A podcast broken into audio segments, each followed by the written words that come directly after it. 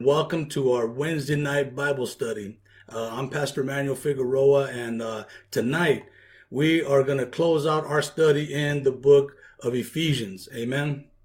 And uh, and as we place our focus on the last chapter of Ephesians, which is chapter six. Amen. So um, if you've been following along, okay, if you've been following along with us through this awesome letter that the Apostle Paul wrote to the Ephesians, you'll remember that in chapter one, uh, we learned about uh, the spiritual blessings that we have in Christ. You know, uh, that in Christ we have uh, redemption through his blood. Amen. The forgiveness of our sins and uh, in accordance with, uh, with the riches of God's grace.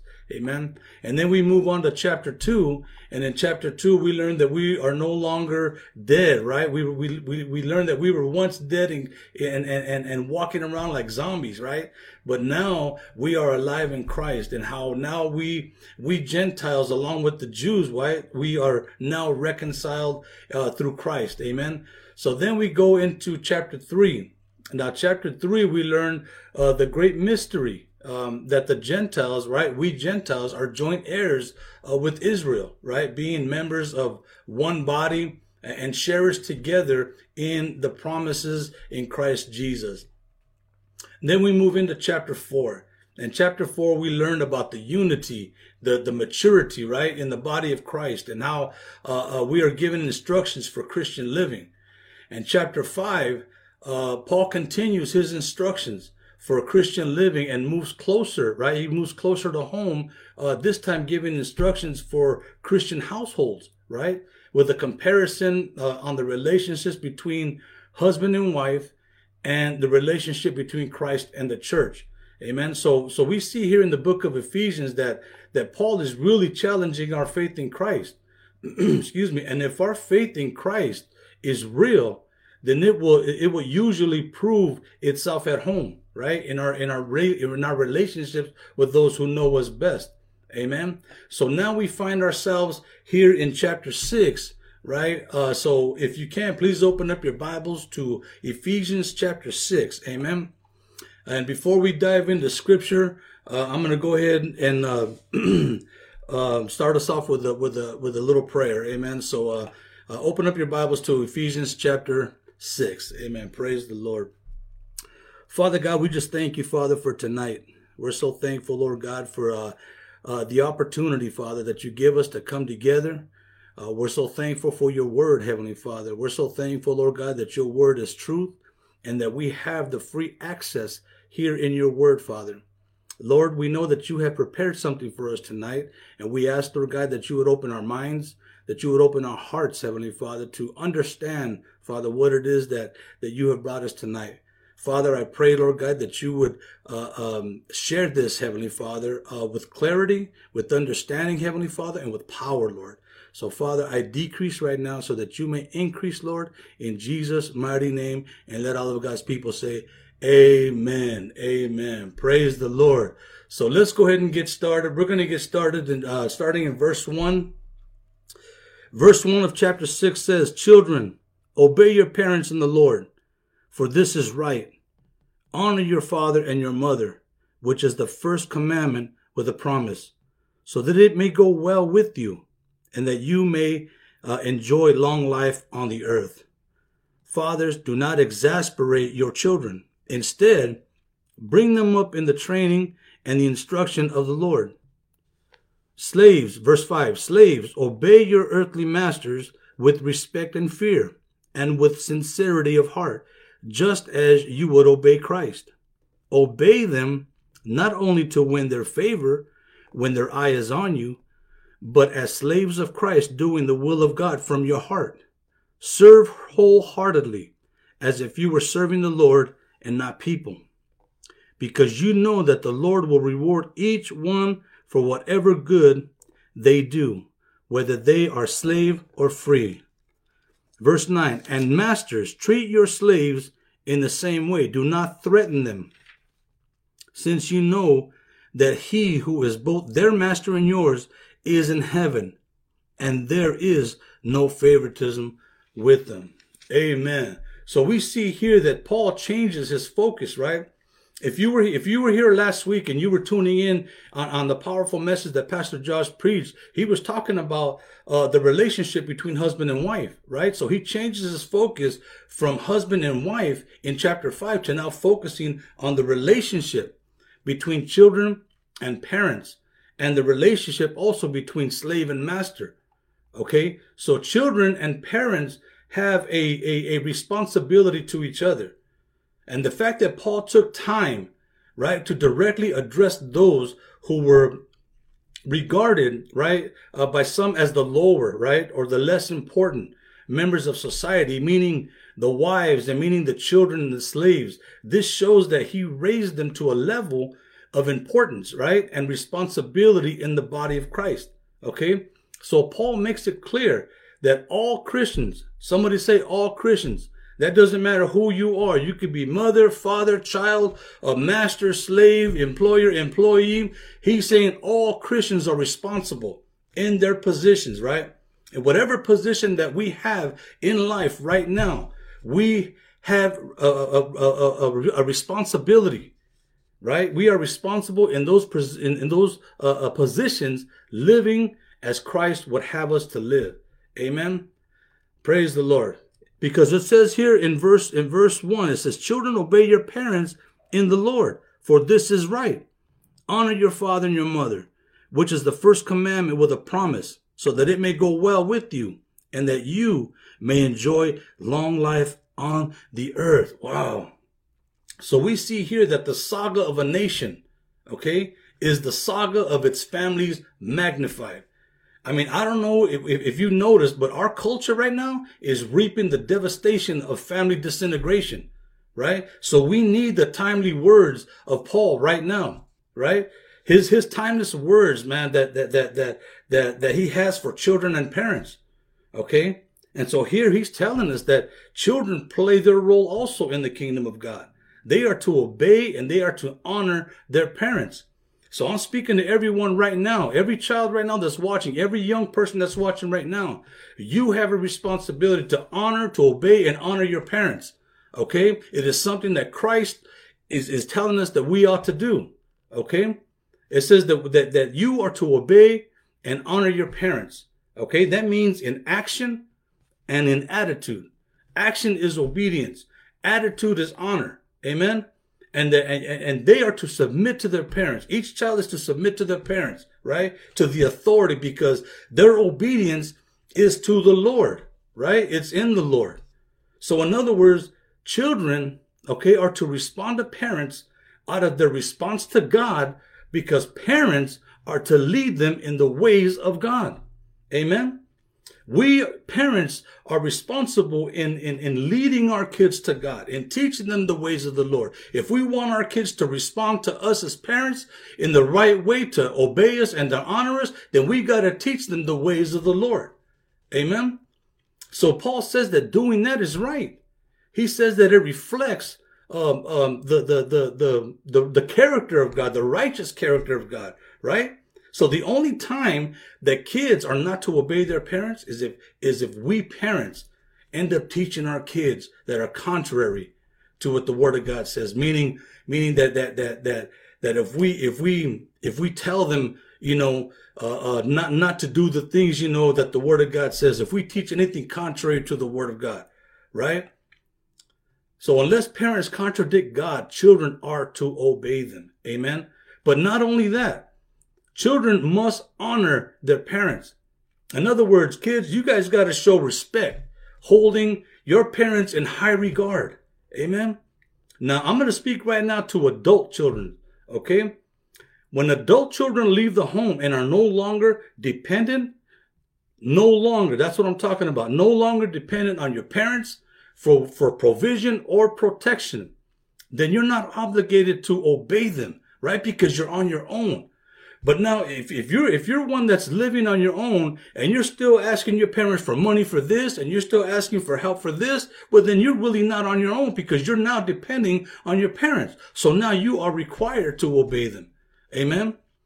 But whether you are uh, on your own or or or or with your parents, there's one thing, right, that we can never outgrow. Kids, you can never outgrow the requirement to honor your mother and father. That could never, never, ever be outgrown, right? Because this is the first commandment with a promise. Amen. If, if children want things to go well, okay, for them, and they want to live a long life, now here's the thing. I'm not talking about, you know, an additional 100 years given to them or an additional 25 years. That's not what I'm talking about. Is it possible? Sure. But this isn't what it's talking about. What it's talking about, what, what it's talking about here is that, that if, if, if you want things to go well with you, okay, if you want thing, if you want a, a long life, meaning the, the, the, the days that God has given you to live here on this earth, if you want them to be a blessing, if you want them to be full, you know, then this is crucial. Amen. This is absolutely critical that, that, that kids respond properly to the parents, right? However many years that the Lord gives you, you will experience the blessings of God if you honor your mother and your father. Amen. Let's go to verse 4. Verse 4 says, Fathers, do not exasperate your children. Instead, bring them up in the training and instruction of the Lord. Now Paul is turning to the fathers. So see, none of us escape it. Amen. None of us escape it, but he turns to the father because the father is the head, right? He's the leader of the family. The father has the primary responsibility for raising his kids, right? Of course, you know, mothers are not let off the hook either. They're not excluded from the responsibility, but children are called to obey both. Amen. Both mother and father. So he's talking to both, but with the emphasis on the father right? Because the father has ultimate responsibility. You see, the families in Paul's day, the father was the one that had full legal rights over his children and often ran the household with rigid control, right? In the Jewish families, the father were the ones that were responsible for the education of the children. So Paul right here, he doesn't have to establish the father's authority, right? What he's trying to do here, his aim was to set the limits on harsh treatment. Okay? Parenting is not easy, right? I mean, kids don't come with a manual. So parenting is not easy. It takes a lot of patience. It takes a lot of a lot of love and patience to raise, you know, uh, uh, children in a, in a in a loving, Christ honoring manner. Amen. But let me tell you, mom and dad, frustration and anger should never be the cause for discipline. Never. You don't ever want to discipline your kids when you're angry. Amen? Because parents can remove that exasperating effect of, of, of, of, of their discipline by avoiding nagging and labeling and, and, and, and criticizing or, or even dominating. So Paul is telling us here, do not provoke your children to, re- to, to, to resenting you. You know what I mean? Don't make them resent you by us being all over them. Amen. Paul wrote specifically to fathers because in that culture, in that culture, fathers were, were the absolute head of the home with complete control and authority. So for Paul to say that they needed to treat their kids, their children as human beings and consider them, consider their feelings, uh, uh, uh, uh was revolutionary, right? So we see here that Christ, you know, in chapter five, he changed the way husbands and wives are to relate with, with one another, right? He changed that way. And so now we see here as he continues on into chapter six, right? That, that, that he's changing the way along with parents and children, how we relate. So he says, parents, man, you are, you ought not provoke your children, right? This phrase is, is, uh, it, it, it, it refers to a pattern, a pattern of, of treatment that builds up resentment in a child, right? Parents are to avoid causing their children to um, brood with anger. You know what I mean? So when children are provoked to wrath, they may even act this anger out, right? In open hostility, right? First, it begins, you know, the open hostility toward the parents, and then that ends up bleeding out into society. And before you know it, they're, they're taking that same wrath, that same anger toward authority figures, right? How many of us parents might like to see our kids get in trouble with authorities? I don't. You know what I mean? So so let's not let's not provoke them to anger. So the question is, how is it that we parents provoke our kids to wrath, right? How do we provoke our kids to anger? Well, there, there, there, there are many examples of that. Okay, I can go on and on with so many examples, but you know what? I'm only going to name a few. And I'll be honest, man, some of these things, man, I did. Some of these things I've seen other parents do, right? But so I'm going to name a few. Number one, how about us parents being overprotective? I know I've been overprotective with my kids, but being overprotective, right? It's it's it's it's a bad thing to, to, to be overprotective, right? Because often parents will refuse to allow their kids to grow up, right? Making decisions that, that equal their age and their maturity. People, uh, um, um, young people resent being treated like, like, like they're, like they are more immature than they actually are. You know what I mean? Treating, treating, treating our young adult kids as kid, as, as little, as little kids. You know what I mean? That's wrong. Another one is, is also, you know, when parents play favorites with their kids, right? You compare one child to another. That's always the wrong thing to do too. I mean, we have a couple of examples in the Word of God, right? Look at the problems that was caused between between the, the lives of Isaac and Ishmael. Look at the problems that were caused between Jacob and Esau, right? They were playing favorites. You know what I mean? And so, so the problem that began with back then is still playing out today. We see that, you know, happening in the Middle East, right? All as a result of, of favoritism. Amen. So how about how about another one? Unrealistic expectations. Right? Unrealistic expectations. Children who who are always under pressure to to achieve more, to achieve bigger things and greater things, right? They can become resentful. Mom and dad, let your children be children. Remember that not every child is a straight A student, right? Not every child is an athlete. Not every child is, is, a, is a cheerleader or a model, right? Let them be who God designed them to be. Amen. And remember, parents, mom and dad, remember that you should never, ever try to relive your own childhood through your kids. Amen. Okay, here's another one. How about constant discouragement? I've seen parents constantly discouraging their kids, right? Constantly criticizing, constantly nagging, right? And you know what? I'm going to tell you right now no child, no child shall ever hear the words, you are no good. No child should ever hear that. No child should ever hear you tell them that you will never amount to anything. That's the worst thing that we could ever do, right? If anything, what we should do is seek to find an area where, where they excel, right? And find ways to compliment them in their achievements. Amen. Children, children need approval. Amen. They need approval. They need encouragement. They need, they need all that far more than, than, than criticism and correction, right? A young person, uh, uh, who, who, who is, who's constantly criticized may develop, you know, that type of an attitude that says, well, what's the use? I'm nothing but a failure anyway, right? I mean, that's all the, uh, that's all a, a result of us, of us constantly, you know, speaking negative things into their lives. And that's wrong. If, if all a parent does is tear them down, then let me tell you something, mom and dad, they're going to live up to that expectation. Amen. And we've got no one to blame but ourselves. So let's go ahead and make the change. All right. Let's go ahead and build them up. Amen. Let's do that. Let's not tear them down. Let's, let's, let's, let's praise them in their strengths and let's help them in their weaknesses, right? Let's build them up. Let's not tear them down. Amen. Another one is is is labeling a child a nuisance, right? Meaning a, a child should never made, be made to feel that they're in the way. You know what I mean? They should never feel that. They should feel loved.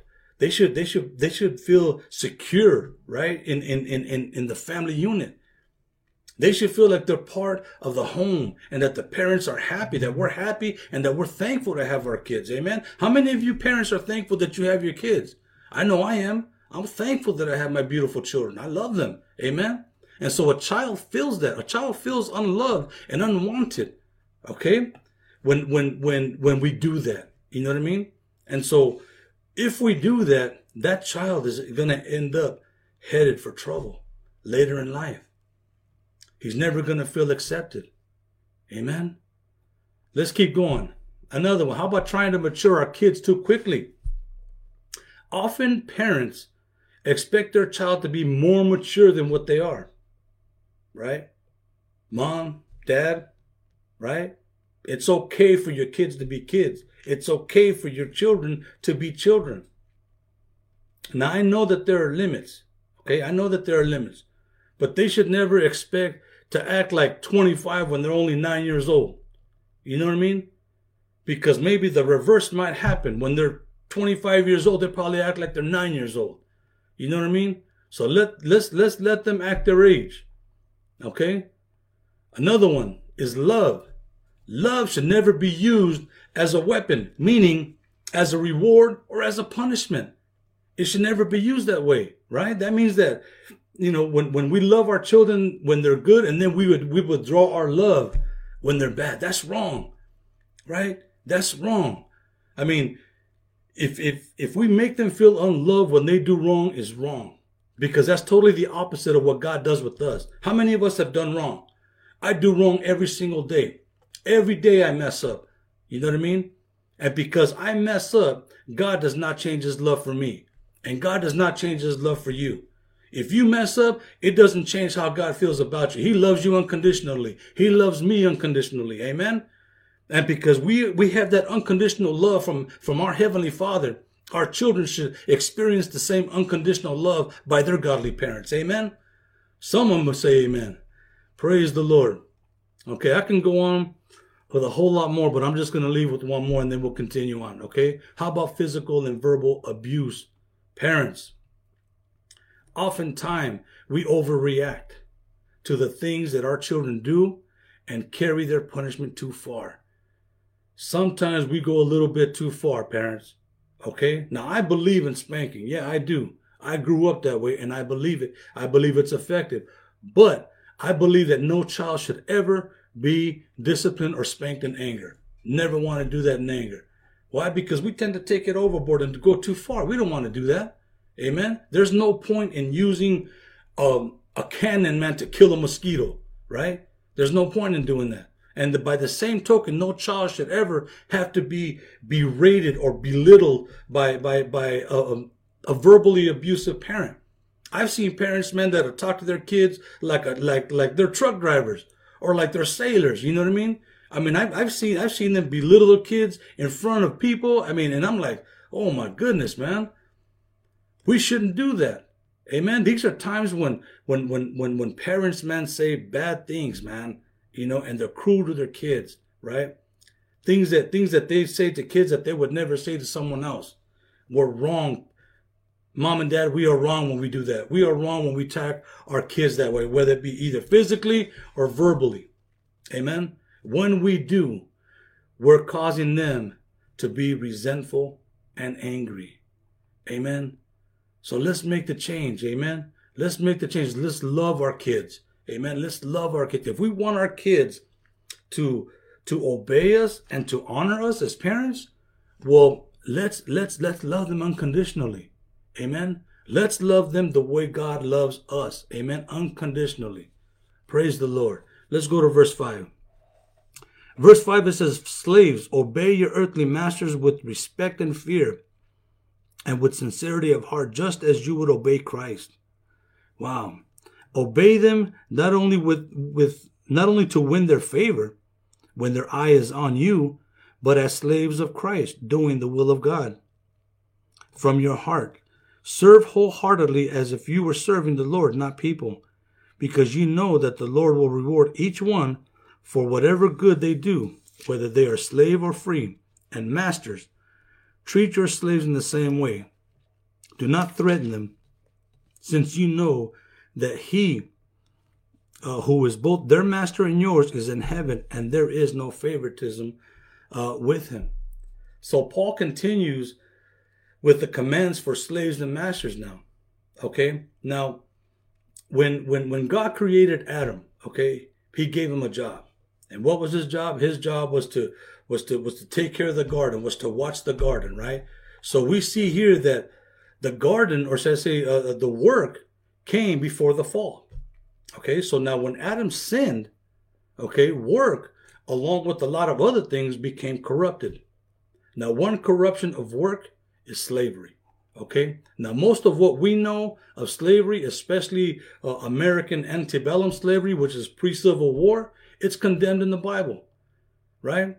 In, in, in, in Exodus chapter one, it tells us that that that uh, uh, slaves were not were not to be kidnapped, right? People were not human beings were not to be kidnapped or sold.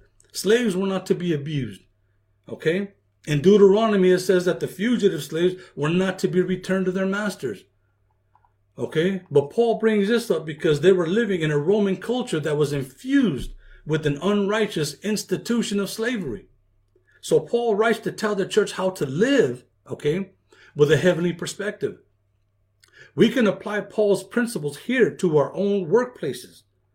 Why? Because God wants to be an integral part of our daily 95. Amen. So for, for Christian employees and employers to access um, um, their heavenly blessings, they must bring heavenly perspective, right, to bear on the job. Amen. So to slaves, he says, obey your human masters. Okay. Serve as to the Lord. Ultimately, each of us, right? Each of us work for the Lord in all that we do. So to serve Christ in your job, to serve Christ in my job, right? Obey your employer as long as he doesn't ask you to disobey the Lord. Amen. Furthermore, okay, we must work uh, uh, respectfully. Okay. In other words, with fear and trembling, we must work sincerely, right? Out of out of out of the sincerity of our hearts. Okay, and we must work with a good attitude. Don't work only while being watched. Come on, guys. Let's not be hypocrites. You know what I mean? Let's not be the one that that slacks off, you know, when the boss ain't looking, and then when the boss is looking, all of a sudden, man, you're you're like the the the the the, the employee of the month. No, let's not do that because God is the one that's watching us. Amen. God is the one that's watching us. So let's let's let's have a good attitude when we go to work. Amen.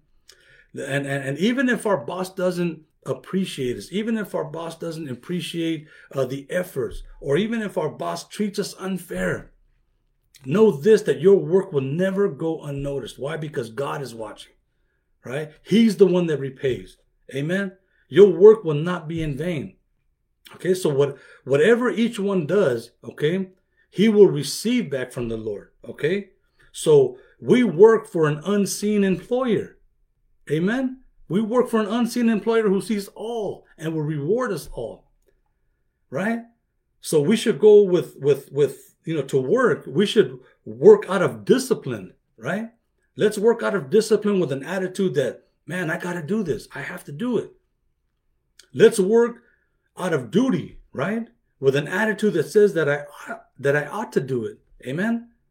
Let's work out of devotion Amen. With an attitude that I want to do it. Amen. God sees our heart. Amen. So let's give our best. What does the word of God say? Uh, somewhere else, I believe it's, it's in Ecclesiastes. Whatever your hand finds to do, do it with all your might. That means put, put, put everything in it. Amen.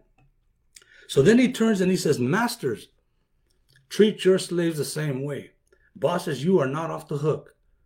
Why? Because both your master and and and and, and the boss's master right is in heaven it's the same master so even if you're a boss or if you're under you are on you even if you're a boss you're under divine authority too.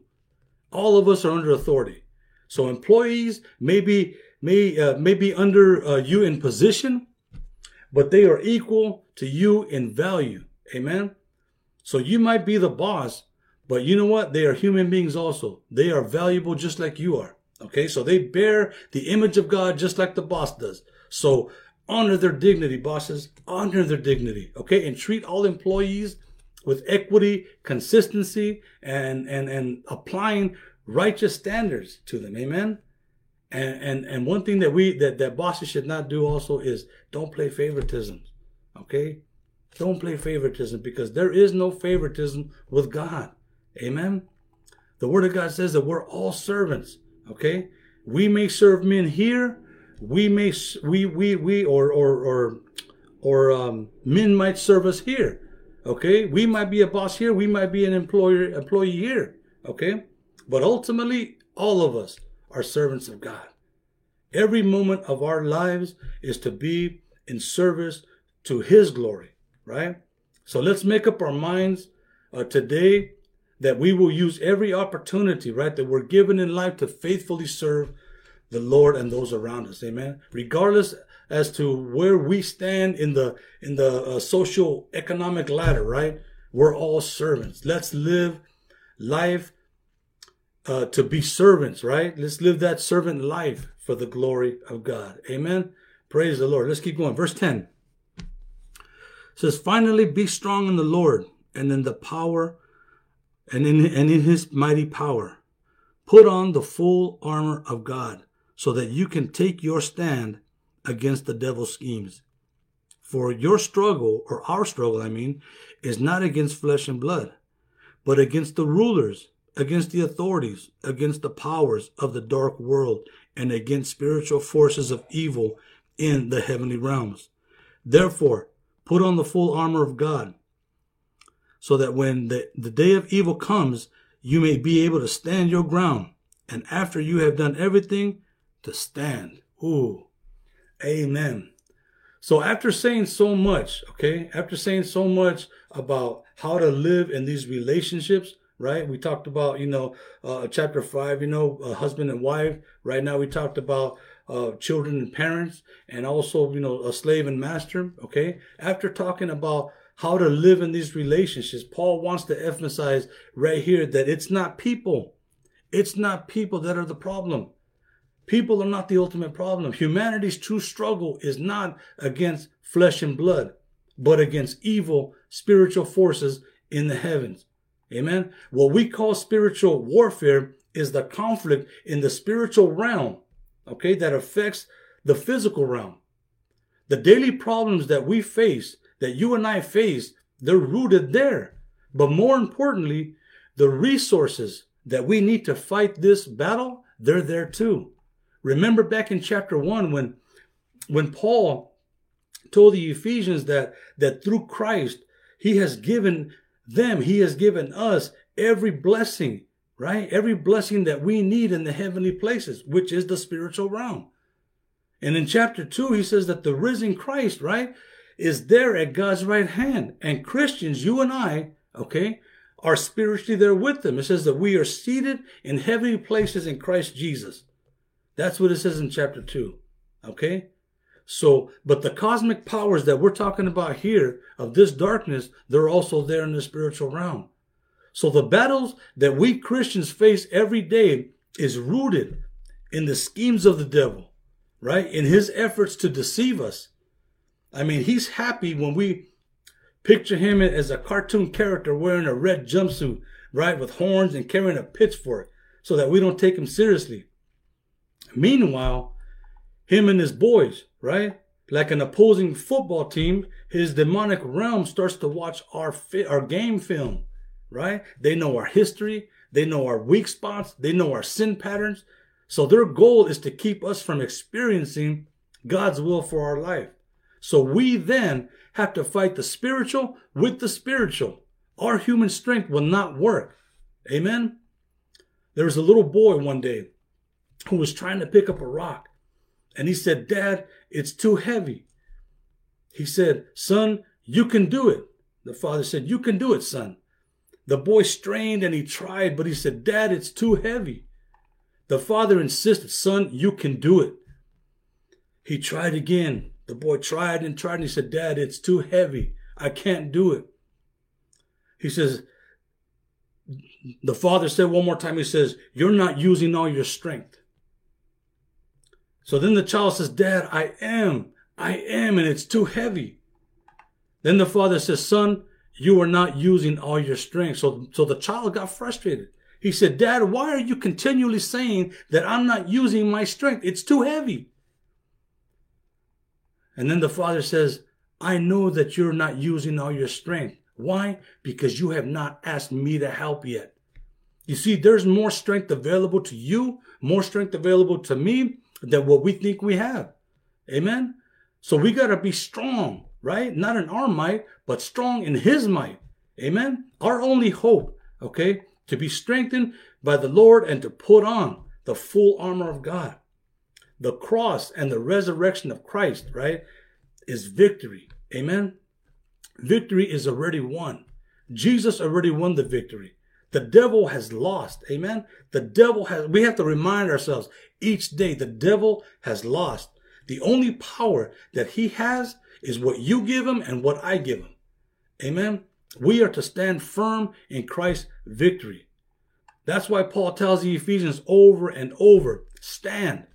In other words, stay in the area where victory has achieved, what has been already achieved under God's uh, uh, um, uh, armor, right? Under his covering, right? So when we stand under an umbrella, okay, it doesn't stop the rain, but it does stop you from getting wet. So we have to dress for success in this thing called the Christian life, church. Why? Because in the evil day, when our number comes up, we are under full frontal attack. Amen. When we are under full frontal satanic attack, we must be wearing the full armor of God. Amen.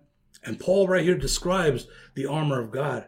He describes six pieces, okay, of armor that are divided in two categories of, of, of, of three. The first three we have with us all the time. But the second three is what we use, right, as needed. So let's take a look at the first three. Verse 14.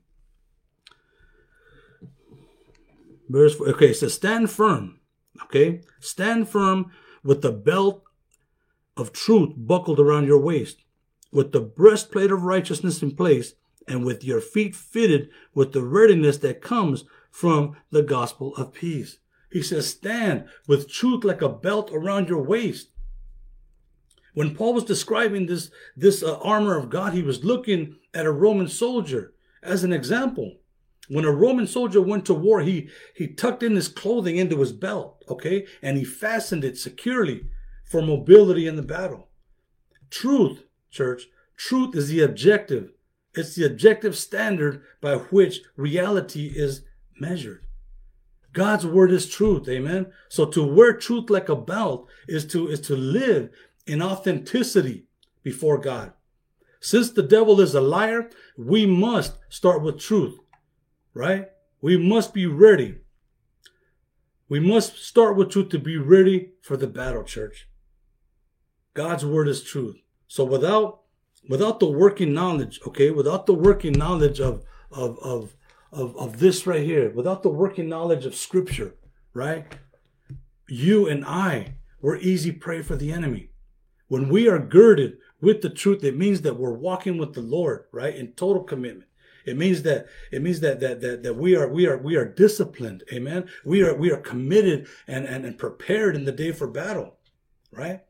Because we have our hearts set on the Lord. We had our hearts set on total commitment. Amen. We are true when we are true in our profession and are disciplined in our walk. Okay, the enemy cannot top us. The enemy cannot mess with us. He cannot defeat us. Why?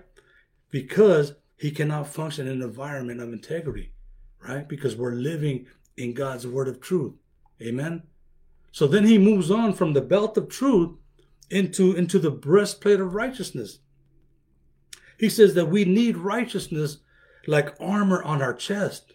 Amen. The breastplate protected the heart. It protected the lungs. It protected the, the, the, the liver. It protected the stomach, right? It protected all these areas that you find all right here. Okay. And in an age before um, antibiotics and, and advanced surgery techniques, a wound in that part of the body would not only be very painful, okay, but it would be fatal also. So the soldier depended on that breastplate to protect him from injury and death. So we need to remember that our righteousness is not our own. Okay? Remember in 2 Corinthians 5:21 it says that God imputed Christ's perfect righteousness to us. Amen. So when we so when Satan say when Satan accuses us, okay, then we protect our heart. We protect all the vital organs, right? With the truth of our righteous our righteous standing in Christ.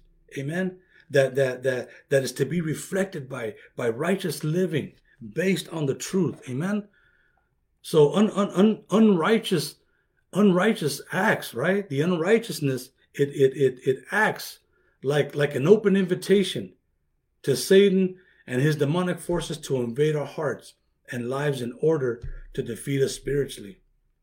So then he moves also to, to the feet and he says, we also need our feet sandaled with the readiness for the gospel.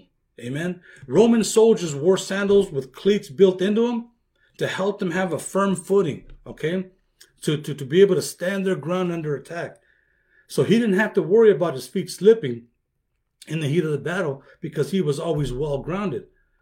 So we, we, we have to be sure of our own of our own salvation, right? We have to be secure in our salvation. We have to be secure in our in our own conversion. We have to be secure in the fundamentals of the faith, okay? We need to know what we believe. We need to know why we believe so that so that uh, so that we will be on, on on the sound, right? The sound foundation when the battle comes to us, right? When it comes against us.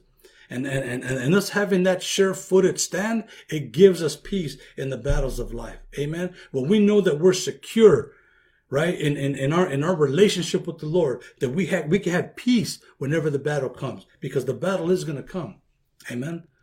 But these right here, these sandals that Paul is talking about, it also, it also pictures a soldier, um, being ready to march in battle. Okay. His feet were shod in preparation for service. And that's the same thing with us, right? Us being the children of God, okay? Putting on the, the, the, the armor of God. We have to be ready. Amen. We have to be ready to, to march forward on God's orders, right? On the commander's order. Who's our commander? Jesus. Amen.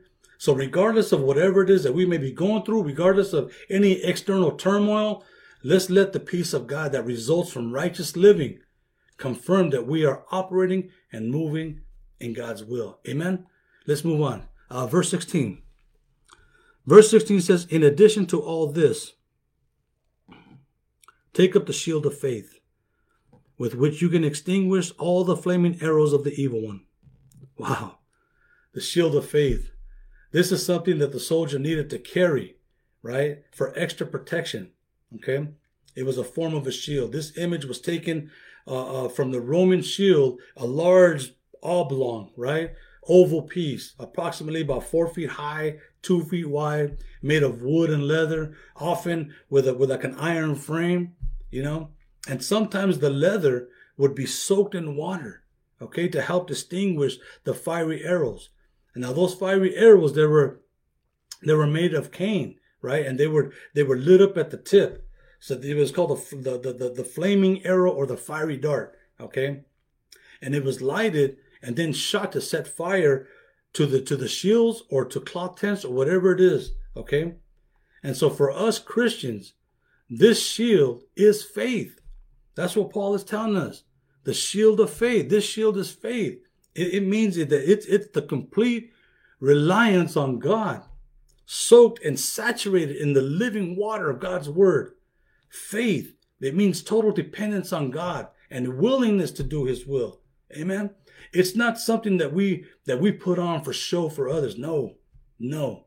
It means that that that that that that we're believing in his promises, even though we don't see those promises materializing yet. Amen. So when the enemy, the ruler of this world, okay, sends his fiery arrows of temptation, when he sends his fiery darts of doubt, when he sends his his his, his, his arrows of, of, of, of wrath and lust and, and despair and vengeance and problems and trials into our lives, right? We can hold up our shield of faith and stop them. Amen. Because faith gives us the strength to stand against Satan with, with, with firm courage. Amen. When we when we use when we when we use that shield of faith, right? When we're acting in faith, it's like activating a divine fire extinguisher. Amen. That shield of faith puts out the fires. Amen. Praise the Lord. Verse 17 says, Take the helmet of salvation and the sword of the Spirit, which is the word of God. The helmet. The helmet protected the soldier's head. It protected his mind. It protected the, the control center of the body. Helmets were made of leather and brass and sometimes uh, with bronze and iron. So no sword, okay, could pierce a good helmet. Our spiritual standing in Christ must protect our thinking. Amen. If we don't clearly understand the gospel, that it is God's power for salvation, we will never be able to operate as one whom God promises to deliver us from the power and penalty of sin. Okay? With assurance of salvation protecting our minds. Okay? How many of us are sure that we are saved? Amen? How many of us can claim that, hey, yeah, I know that I'm saved, right? When we have that, okay, we can stand against the enemy's attacks, right? Because what happens if we if we if we doubt our relationship with the Lord, it's like a blow to the head, which often means death. Amen. So a person without hope of salvation will be easily defeated by the enemy. So when the enemy, the devil, seeks to devour and destroy God's people, right, with empty or evil thoughts, trying to get us to doubt um, our relationship with them, our salvation, we can trust in the protection of the helmet of salvation. Amen. Our salvation will be accomplished. Amen. For God has promised it. So we are to think God thoughts. Okay. Let's not operate in our own human wisdom. Praise the Lord. And so we see that the last piece of armor that Paul is talking about here is the sword of the Spirit, which is the word of God. This is the only offensive weapon in the ensemble. Okay. The term Paul uses here does not describe a long sword but something more like a dagger, right? It's intended for hand to hand combat. And it's one of Rome's greatest uh, uh, military innovations, right? The Roman army back then was called the short swords because of its its its uh, use of the dagger in winning battles. So the double edges made the made it ideal for for the cut and thrust strategy. Okay, so it was very effective, and so Paul saw that, and he, and he, and he made the comparison. He said, this is what the word of God does. The word of God does the cutting. You know what I mean? He said the spirit makes the word of God effective as we speak it, as we receive it. Amen. The spirit is the one who gives the word its penetrating sharp edge. So when Jesus was tempted, he declared, it is written, right? He went right to the word. He said, it is written, and he, and, and, and defeating the devil by using God's word. So I like when I see that, I'm like, man, Jesus was swinging away, swing better, right? And so, and just like Jesus did when, when he was tempted in the wilderness, we must do the same thing. We must defeat the enemy with Bible study, right? When we study God's word, we carry that word in us. And when the, when the, when the enemy tries to tempt us, we go back to the word. Not to mention that the Spirit of God, the Holy Spirit, He reminds us. He reminds us of what we read. Amen. He brings those verses to mind to combat whatever it is, whatever the attack that the enemy's doing. Amen. So that allows us also to swing. Amen. Someone say swing better because that's what we're doing. We're swinging away. Praise God. Verse 18, it says, and pray in the spirit on all occasions with all kinds of prayers and requests. With this in mind, be alert and always keep on praying for all the Lord's people. Now, this verse right here, I mean, he's not naming it as another weapon, okay? But it does continue the same thought from the previous verse, from verse 17. As we take the sword of the Spirit, the Word of God, we must also pray at all times. Amen? We must pray at all times and on every occasion in the power of the Holy Spirit. Amen? Praying in the Spirit means that, that, that, that the Spirit helps us when we pray, right? The Spirit uh, prays on our behalf. Amen. The Spirit makes God accessible. The Spirit gives us confidence when we pray. He, he, he inspires and, and he guides us when we pray. Amen. He helps us communicate with God and also brings God response to us. Amen. How many of us have ever seen or watched a, a, a, um, a war movie or maybe a war documentary, right? We, we see scenes, you know, where maybe a company or a platoon or a squad is surrounded by enemy fire and it doesn't look good. It doesn't look that they're going to make it and they're going to survive the attack. But then something happens, right? Something comes that's that's that's that's uh that's you know like the most important person that I believe to be on the on the battlefield besides the medic, and that's the communications guy. You know the guy that wears the the radio on his backpack that guy holding that radio on his backpack, you need a communications guy in the field. Okay, when with when with whatever maneuver that you take. Why? Because when you're surrounded by enemy fire, when I'm surrounded by enemy fire, that communication guy, okay, he radios in the coordinates of your position in order to send backup, right? In order to send the air backup and eliminate the attack. That's what prayer does. That communication guy is prayer.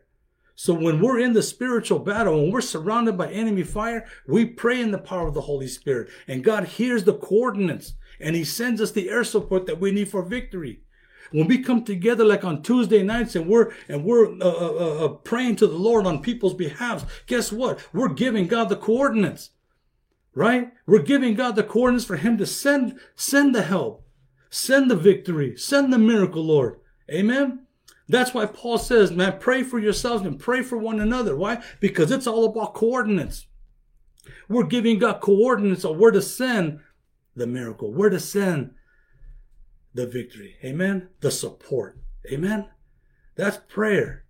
So let's not forget about prayer. Let's not forget to always pray, not only just for ourselves, but to pray for one another. Amen. There's power in prayer. Hallelujah. Verse 19. It says, Pray also for me that whenever I speak words, whenever I speak words may may be given uh, me so that I will fearlessly make known the mystery of the gospel. Who, wow. For, okay, and this says, for which I am, verse 20, which, for which I am an ambassador in chains. Pray that I might declare it fearlessly as I should. Man, this is powerful. I love how Paul uh, requests prayer for himself, right? Not to be rescued from the battle, but to receive boldness for the battle. You see, there's too many of us, man, that are crying to be taken out of the battle. Okay? We shouldn't be doing that when we've been given the armor for the battle, right? Church, it's time for us to put on the full armor of God. It's time for us to take our positions where the Lord has placed us. Amen. It's time to stand up. It's time to, to, to, to, to fight. Amen. Victory is found in the battle. Growth is found in the battle. Okay. We're all in this together, church. You're not alone. Amen. Let's stand up and fight. There was a man and you probably know him. His name was Thomas Anderson. Okay? He was just an ordinary computer programmer, an occasional computer hacker. He was just an ordinary man, but one day he got exposed to another realm. While working on his computer, he discovered that there was a reality beyond that which he was accustomed to. It was called the Matrix. He got transported into another realm where he met another man named Morpheus. He discovered things that were that were not as they appear. He discovered that in this realm, it was the computers who called all the shots. He had settled for an ordinary life, okay, to sit down all day and punch numbers in a computer until he discovered that there was something bigger going on. He was then invited to participate in something much bigger than he was aware of. So when he decided to participate, it became clear that he was the one. He was the chosen one whose job it was to save humanity from the takeover of the computers in the realm of the matrix. All of a sudden, this ordinary life became an extraordinary life. Are you following me? He received a new name. He would be called Neo. Now, in this new realm, he could do things that he couldn't previous he couldn't do previously. In this new realm, he possessed abilities that he didn't have before. In this new realm, he had a new love. His relationship with Trinity became his dominating relationship as they as they uh, uh, uh, uh worked together, as they part, worked in partnership, right, to keep the computers from overthrowing humanity. He discovered that life had something much bigger to offer him than his previous existence of sitting at a computer punching away. When Jesus Christ saved you, when Jesus Christ saved me, okay, he invited us to partner in a new realm with Trinity, the Father, the Son, and the Holy Spirit, right? In order to keep the agents of evil from dominating or taking over humanity. We have been called to something bigger, church. If we don't experience that new realm, if we are satisfied with, with being a Thomas when we were made to be a Neo, we will not experience all that we were designed to, to experience. Okay, so now Neo had to make a choice. Okay, he had to make a choice as to where he wanted to live. and he had to choose between two pills. One pill would take him to a new realm, and the other pill would send him back to his ordinary life. And he took the pill that would make his life no longer the same ordinary existence. After choosing that pill of the new realm, he no longer got up every day to the same old life. Okay? He got up and entered the matrix. The question is, which pill will we choose, church? Will we be satisfied with an ordinary living? Or will we choose an existence that takes us in to a new realm, into the spiritual realm? Amen. Are you ready to fight, church? Are you ready? Because it's time for us to get suited and booted. Amen.